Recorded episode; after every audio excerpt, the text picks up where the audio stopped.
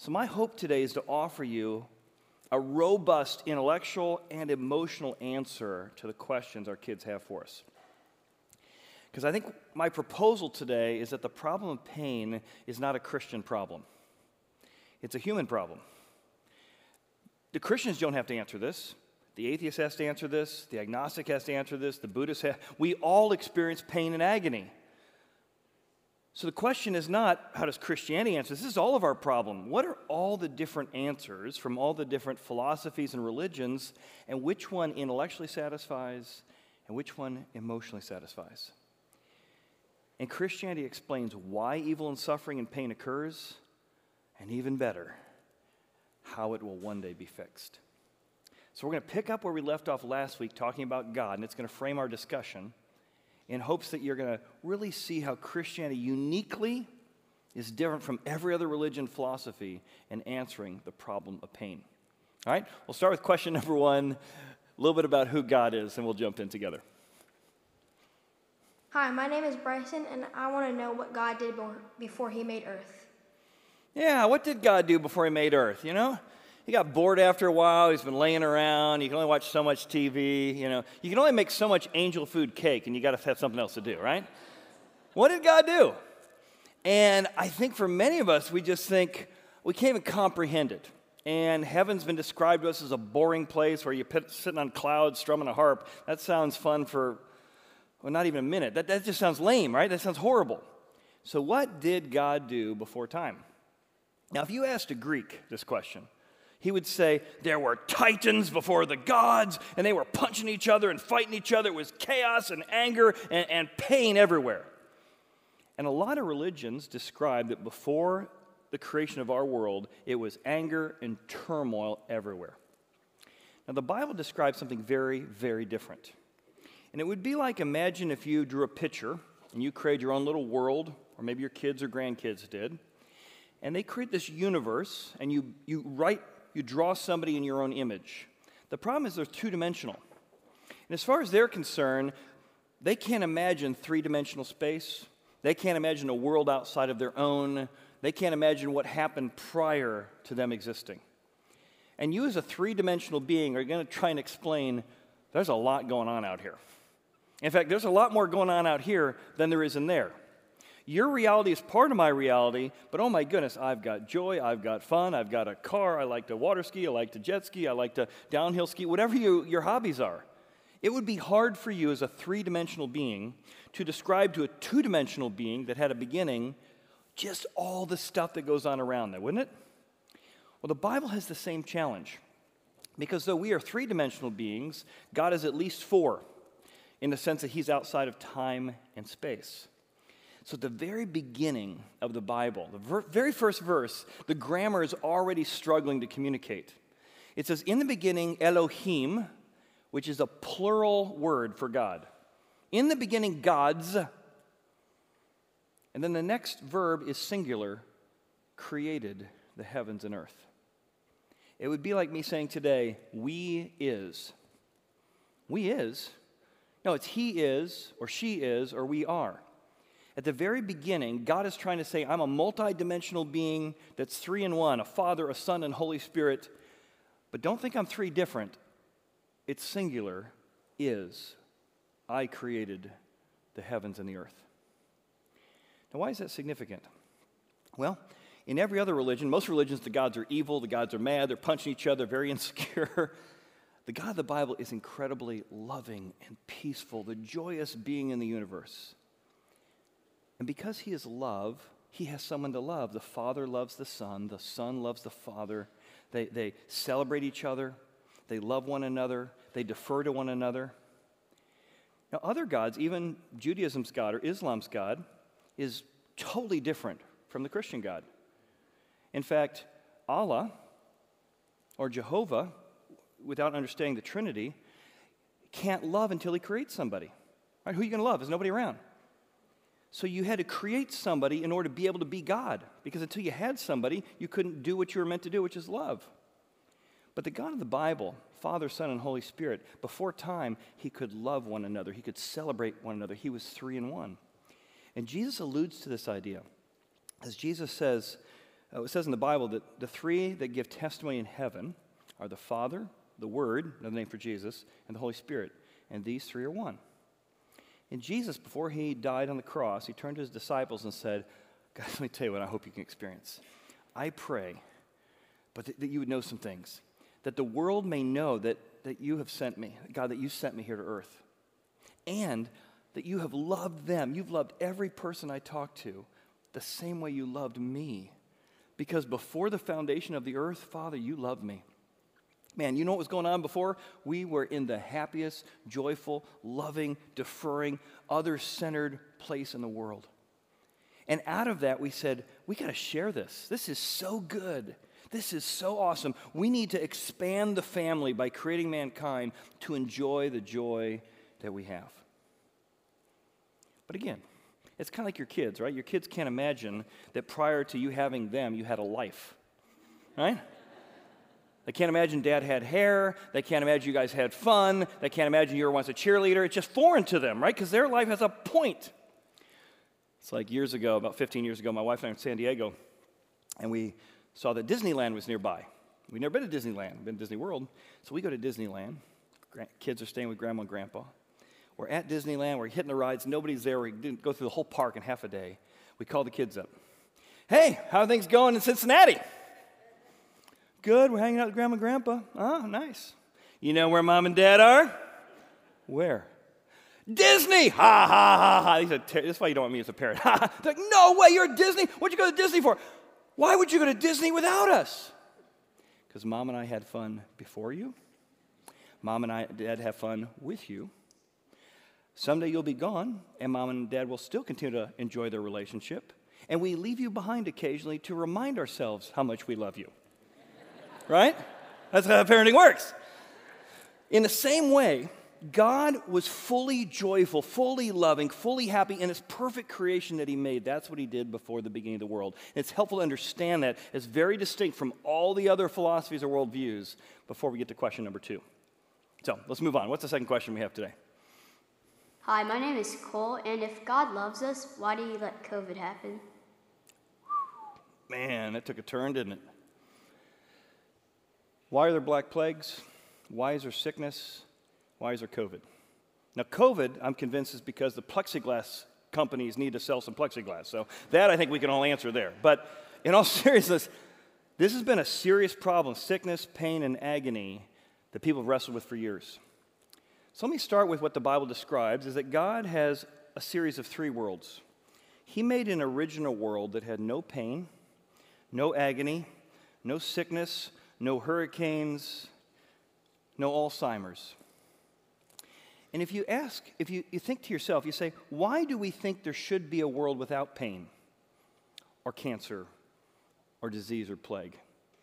It's certainly not from observing human history, it's always been part of the equation. Yet, through every culture and every time and every place, there's been a universal thought that there should be, there ought to be a world without sickness and pain and COVID. Why has everybody come up with that idea? It's almost like there's a echo, a imprint of an original creation that we were made for that still sits on us.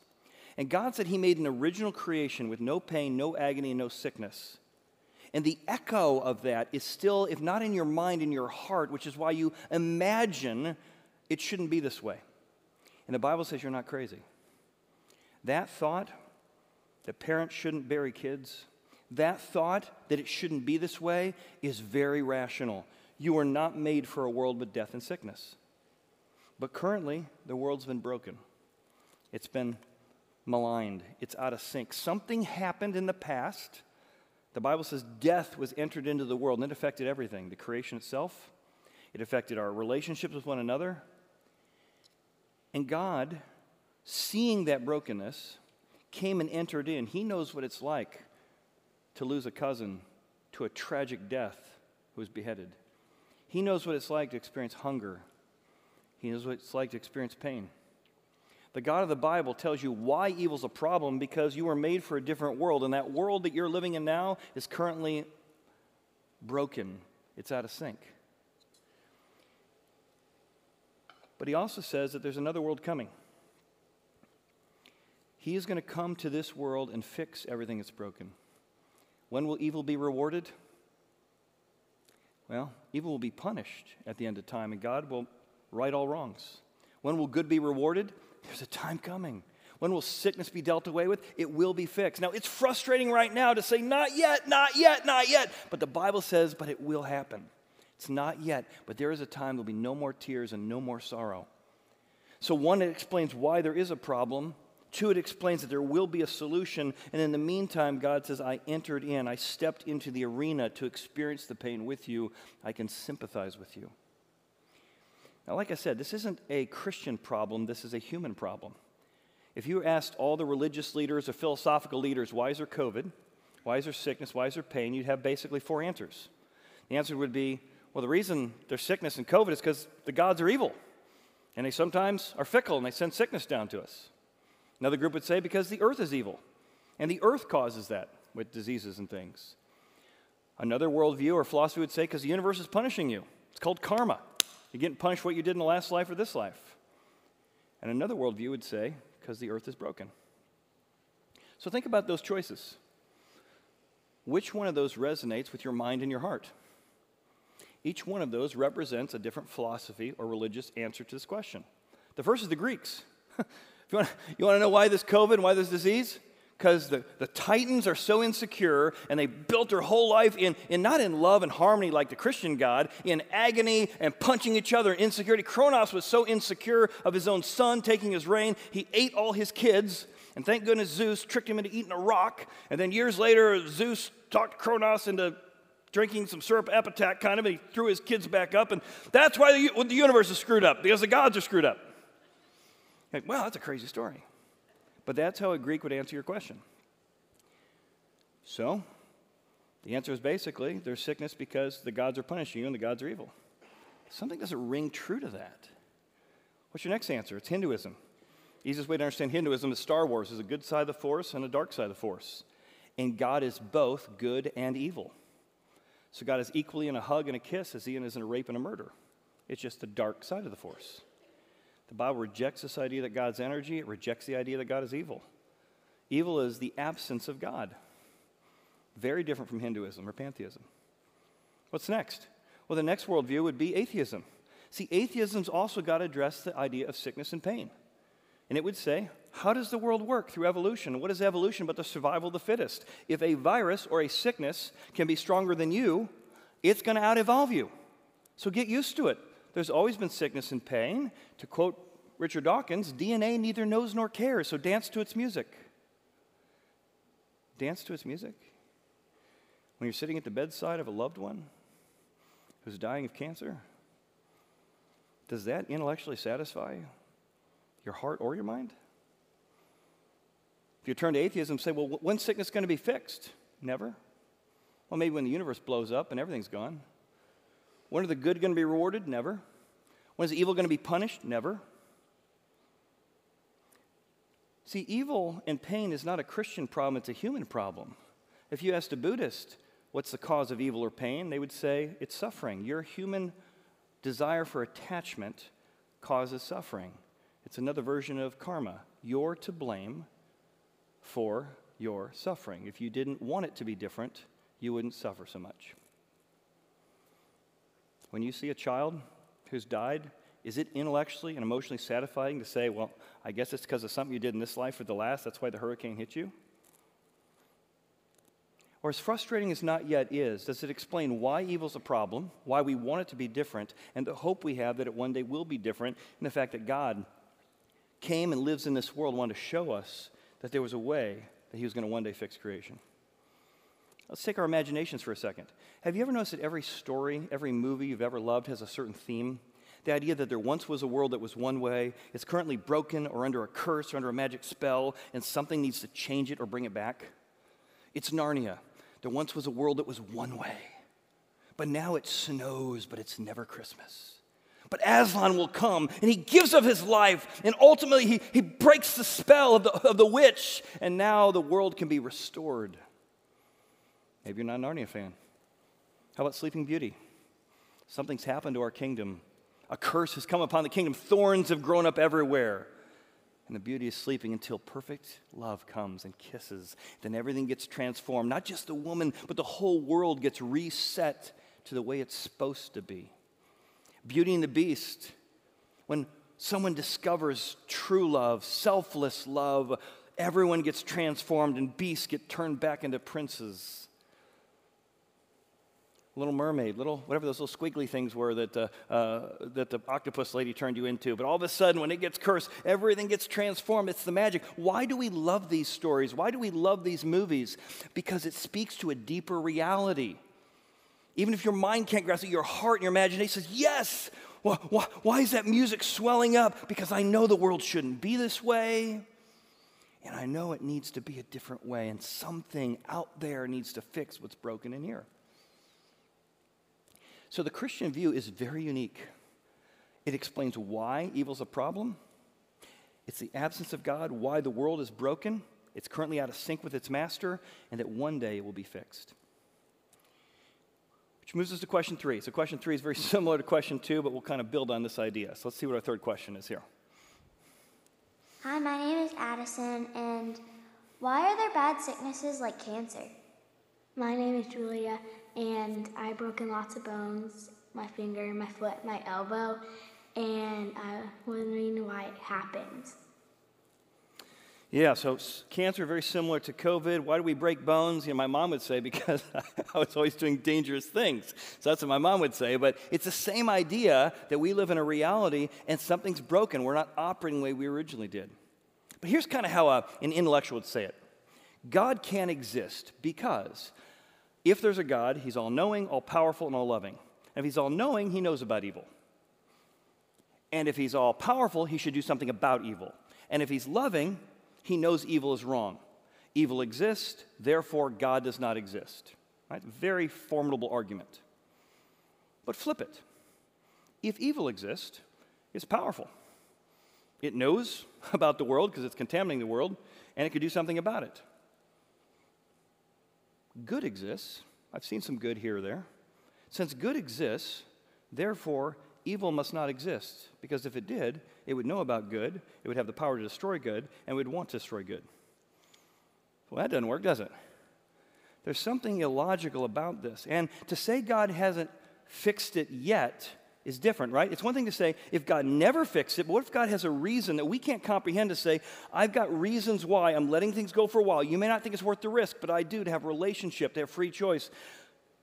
But I will, in my love and power, fix it, just not yet. Or think of it this way if you walk around the earth today, you're going to find there's people with bad haircuts, right? And if you saw people with bad haircuts, or maybe people whose hair was so long it's never been cut, I could say to you, I've seen so many bad haircuts or bad hairdos, it is clear that there's no such thing as a barber. Right? And you'll hear atheists tell very emotional stories about all the horrible things, and no doubt, horrible things that this world and its brokenness has done. Okay, I agree. But evil and suffering, like a bad haircut, is a place we need God. We need a barber over there. We, we need some more barbering over there. We need some more comfort over there. We need some more healing over there. We need some more restoring over there. In the same way, bad haircuts don't prove there's no barber. The problem of evil doesn't say there's no God. It just says, I don't understand why he's chosen not to help here yet. Jesus' disciples were walking around one day and they saw this boy who was born blind. And they were thinking like karma. Hey, see this blind kid over here, Jesus? Who sinned?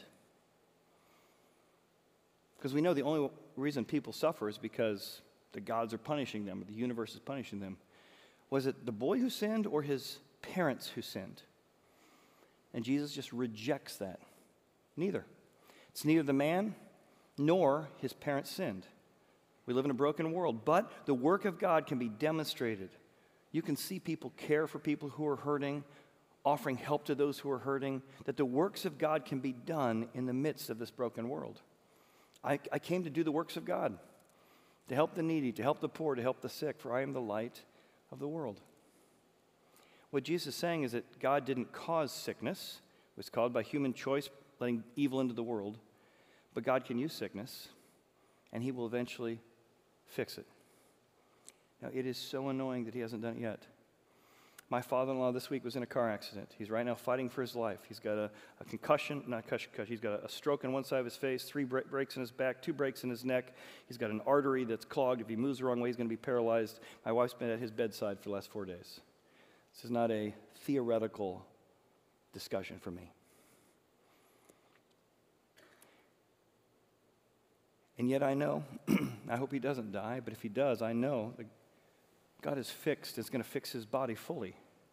But in the meantime, doctors and sisters and daughters are praying for him and talking to him and comforting him and being the light he needs in the darkness, knowing that God can use them in the midst of this and will eventually fix this at the end of time. I think for many of us, what wears us out is meaningless suffering, right?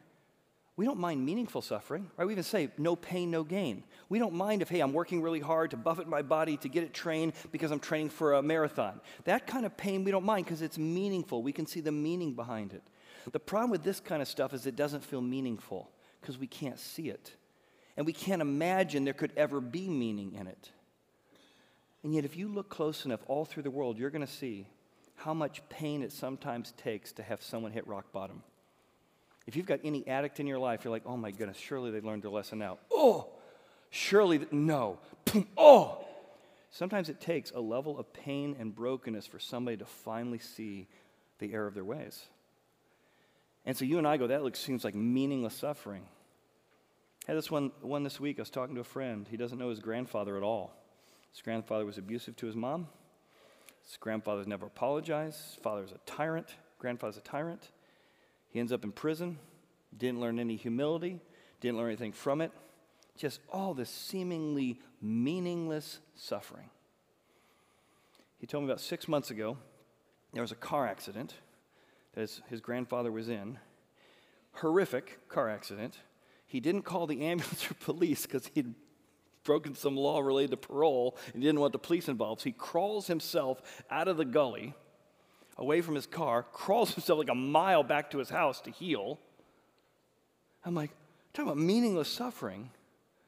So I caught up with him this week. He said, You're not going to believe this. After all these years of selfishness, after all these years of cluelessness, after all these years that prison didn't teach him anything, he's going back to my home church, back in my home state. He's trying to restart a relationship with my mom he's starting to own and apologize for things he's done. I don't even know this guy, but he actually got baptized at my church.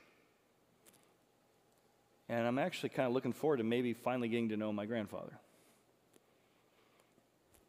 Now, I wouldn't wish that level of pain, but I'm telling you, sometimes what looks like meaningless pain is bringing somebody to the end of themselves because the human ego and the human pride is just so blind and intense.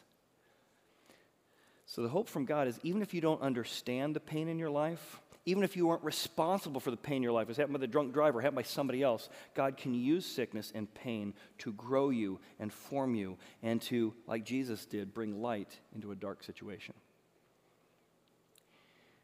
Which I think is helpful because I think that's why I want to bring back the question from last week. So at the end of the service, one of you asked, like, if God knows what's going to happen, why do we pray? So this is question number four from last week.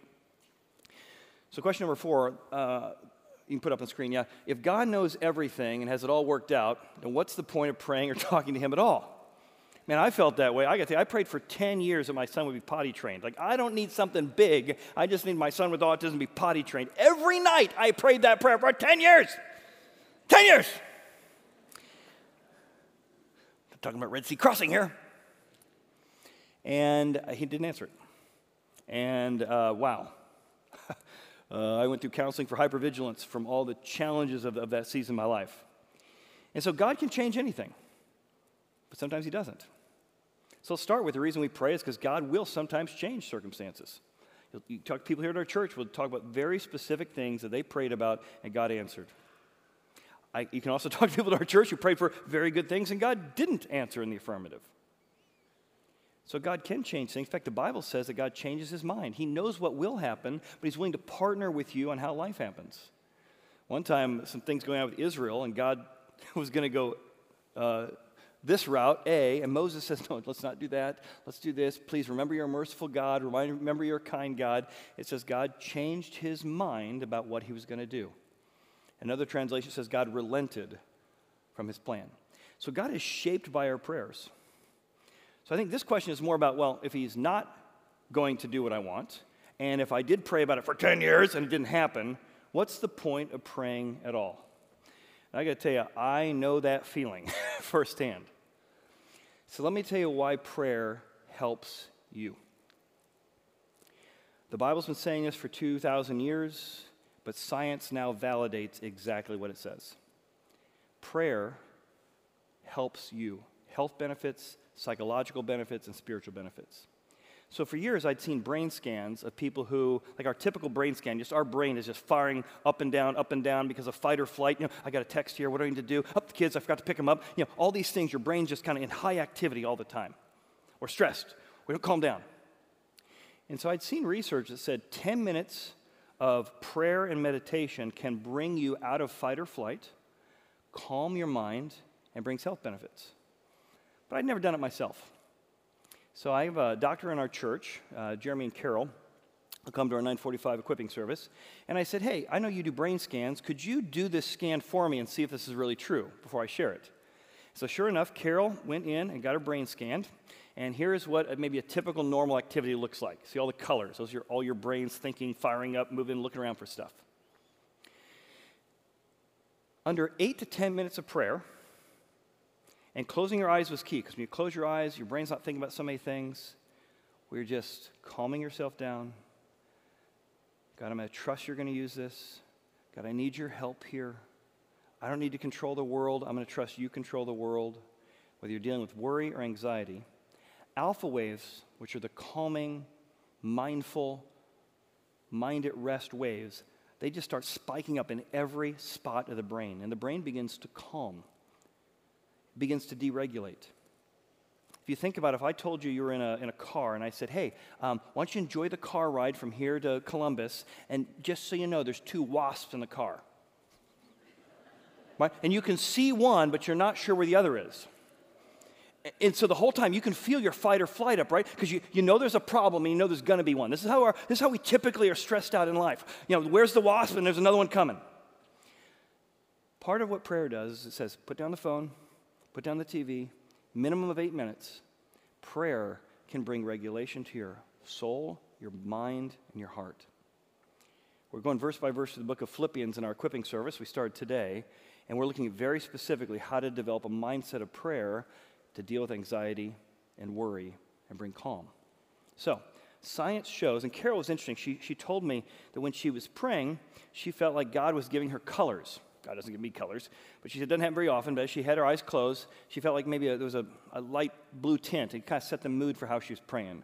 That maybe it was a different color, and she kind of changed the mood of how she was praying. I thought that was interesting. I said, God doesn't lead me in prayer that way. I just, you know, I'm talking and, and sometimes just talking to myself and hoping He's listening. But it was interesting. She showed me the brain scan, a couple more we don't have up here, that her visual cortex section of her brain the part that typically only goes on when your eyes are open, because it's the visual cortex, man, that thing was firing the whole time she was praying. Because something was going on in her brain related to colors as God was guiding her.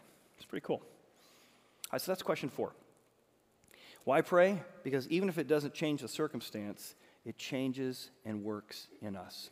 All right, last question of the day, number five. Hi, my name is Rylan. I was wondering if you die and like you died and you got like hurt or something, would you still be hurt in heaven? Like for example, if you like got your arm cut, would you have like a new arm in heaven? She's been watching Pirates of the Caribbean or something there, right?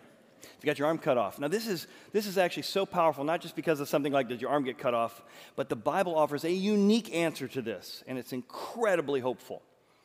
Paul writes it this way He says, Guys, I want to tell you a mystery. Here's the mystery what happens at the end of time? When you die in the twinkling of an eye, you don't go to like some waiting room, twinkling of an eye, to be absent from the body is to be present with the Lord. And when you do, this is a verse you probably heard a hundred times at a funeral. Let me explain it to you because it seems real cryptic, but it's not. Here's what happens. Right now, we have a mortal body, it's a corruptible body. And the older you are, the more mortal you realize it is. You got a new hip here, you got a new hip here. This doesn't work the way it was. I used to be able to do this, right? So he's saying, you currently have a corrupt body, it, it's fallen apart, and you have a mortal body.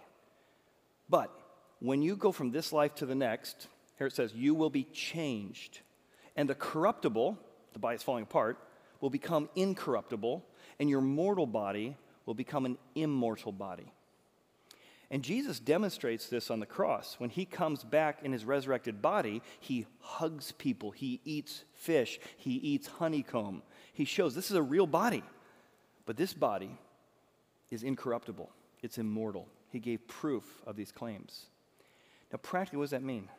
That means when I'm talking to somebody who's in hospice, who hasn't been able to eat for several weeks as they're facing their last days, the hope of Christianity is not just you're going to go into the next life with all of your limbs and all of your problems and all your Alzheimer's and all your sickness.